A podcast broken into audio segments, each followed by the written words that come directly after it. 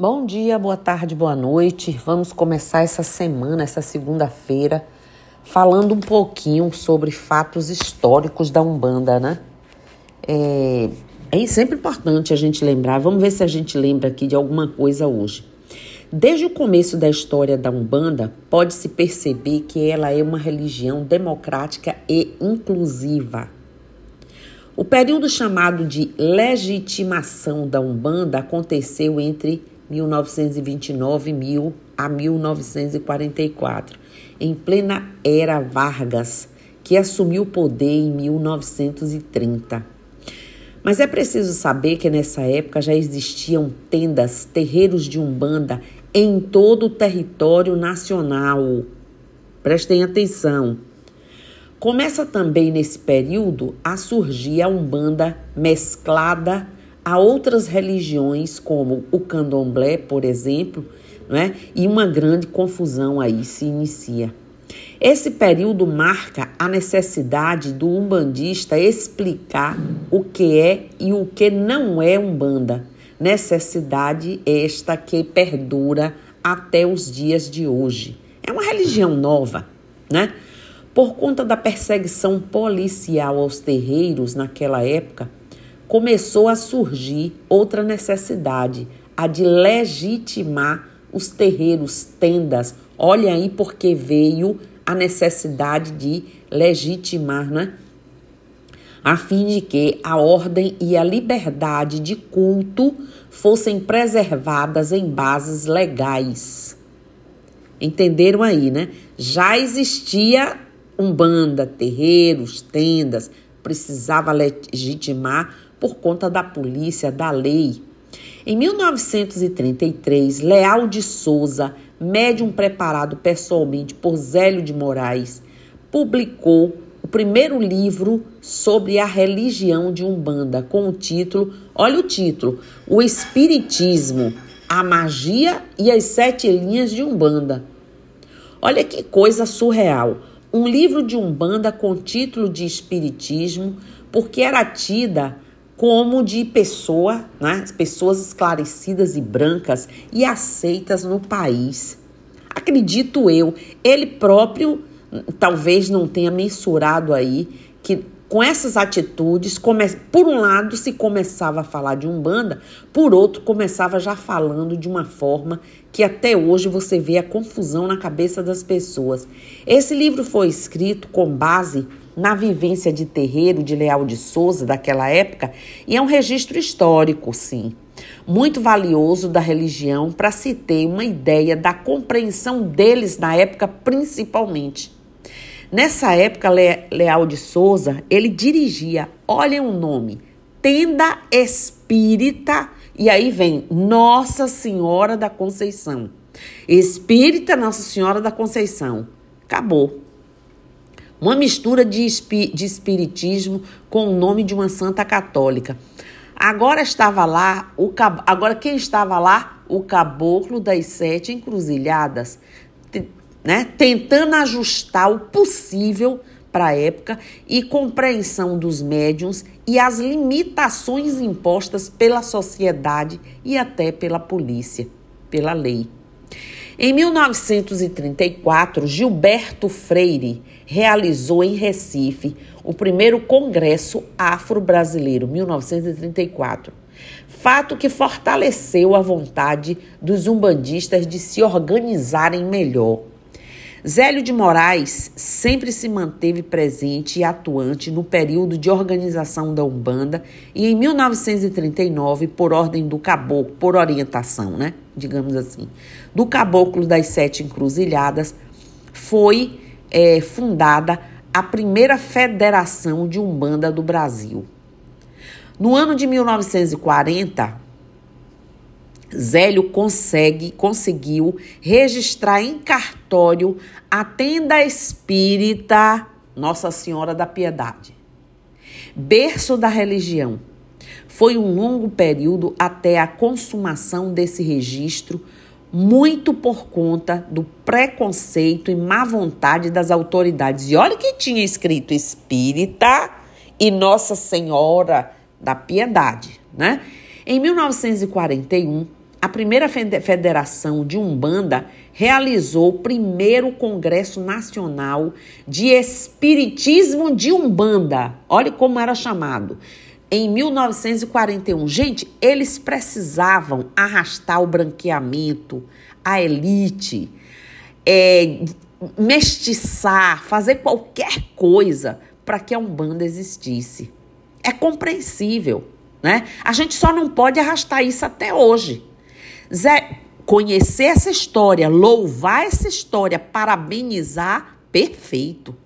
Zélio de Moraes se aliou com Benjamin Figueiredo e os intelectuais da época, como Leal de Souza e tantos outros, para um, é, num congresso nacional sobre a religião de Umbanda, começar a dar alguns, algumas diretrizes, algumas normas e dar orientação para que os demais praticantes da religião também começassem a registrar os seus terreiros em cartório para que todas as outras tendas de Umbanda, ao modelo da federação e desta tenda de Zélio, também começassem a se legitimar, legalizar e o povo parasse de ser perseguido e preso.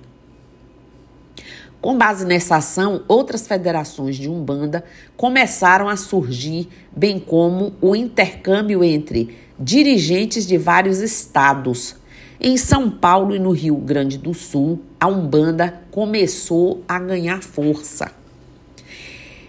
Esses fatos ocorreram em 1941 durante o congresso que marcou também o surgimento de outros autores umbandistas como Lourenço Braga, por exemplo, com a obra Umbanda e Quimbanda. Aí ele já vem trazendo Umbanda e Quimbanda, né?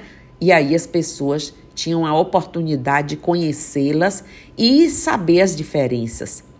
O primeiro a falar sobre sete linhas de Umbanda foi Zélio de Moraes, né? Sete linhas de Umbanda é um fundamento da religião. O primeiro a escrever sobre sete linhas de Umbanda foi Leal de Souza, e o primeiro a estruturar as sete linhas de Umbanda com legiões para cada linha, mais sete vibrações, é o, foi o autor Lourenço Braga que, que foi também um autor importante dentro, Lourenço Braga, do nosso estudo histórico da religião de Umbanda. Os fatos ocorridos no, naquele congresso, né, é, foram registrados em livro e aqueles que tiveram acesso a esse material é, comentam que os responsáveis pelo congresso em questão tinham a firme preocupação é, em desafricanizar a Umbanda. Olha aí. As teses que foram aceitas são as teses que tentam desafricanizar, branquear a Umbanda, porque naquele momento era o que se justificava seu caminho para vencer o preconceito contra a influência afro dentro da religião de Umbanda ou de qualquer religião outra religião. Então surgem teses curiosas, teses interessantes. Entre as teses que apareceram, né, podemos destacar uma bem peculiar, que é a tese da tenda mirim, tenda mirim, apresentada pelo senhor Diamantino no primeiro congresso. É a tese da Aumbandã, né? ele traz é, que a Umbanda seria a mais antiga de todas as religiões e que o nome dela seria a Umbandã e que teria vindo da Lemúria, da Atlântida, né, passando pela Índia, pela África e depois chegava ao Brasil. Tudo bem, eu concordo, porque a Umbanda é uma agregadora de conhecimentos. Ela não surgiu quando Zélio anunciou historicamente, nem quando os terreiros ou tendas foram começaram anterior a Zélio muito, desde sempre, no, no, no território brasileiro. Ela, a Umbanda, já chegou trazendo tudo isso que a gente ainda nem alcançou até hoje. Né? Essa é uma tese que aproxima a Umbanda exatamente da teoria sobre a teosofia e nesse momento marca já no começo da religião um perfil daqueles que querem estudar Umbanda misturando-a com alguns conhecimentos do ocultismo e do esoterismo. Portanto, nasceu né, na tenda espírita Mirim, ó, aquilo que no futuro se chamaria Umbanda esotérica. Já temos na Umbanda, a partir desse congresso, o perfil do trabalho de Umbanda de Zélio de Moraes. E começou a surgir um perfil de Umbanda esotérica, ao mesmo tempo em que temos também a chamada Umbanda popular, que é a Umbanda praticada sem exatamente se saber o porquê de cada um dos elementos, os fundamentos da religião. Já em 1940, temos, portanto, pelo menos três vertentes de Umbanda. A Umbanda mais tradicional de Zélio, a Umbanda popular, a Umbanda mais tradicional não, a que foi mais popularizada, digamos assim, mais conhecida, né? Vamos dar o, o mérito do que ele fez e a todos. A Umbanda popular, que já existia, e surge a Umbanda esotérica na realidade, a Umbanda trazendo elementos e componentes de inclusão. Falar em Umbandas de forma plural não é algo novo. Como em todas as religiões, há diversidade. Na Umbanda também é assim. Eu já falei de outras religiões, aliás, fiz um podcast só falando sobre catolicismo, as pentecostais, enfim, todas elas que têm aí as suas vertentes, né? Então, como em todas as religiões, há diversidades. Na Umbanda também é assim, de qualquer forma, estão todos juntos trabalhando num congresso né, e entendendo. Você tem a sua particularidade, o outro tem a particularidade dele, mas todos estamos praticando uma única religião, a religião de Umbanda. Então, que fique claro que desde muito antes quando historicamente se começou a se registrar Umbanda, já a pluralidade, a inclusão né, das forças, das magias, dos conhecimentos, é, enfim, de tudo que a Umbanda é capaz de agregar sem se desapropriar do fato de ser uma religião e dos seus conceitos, que também já falei bastante em outras, é, outros podcasts.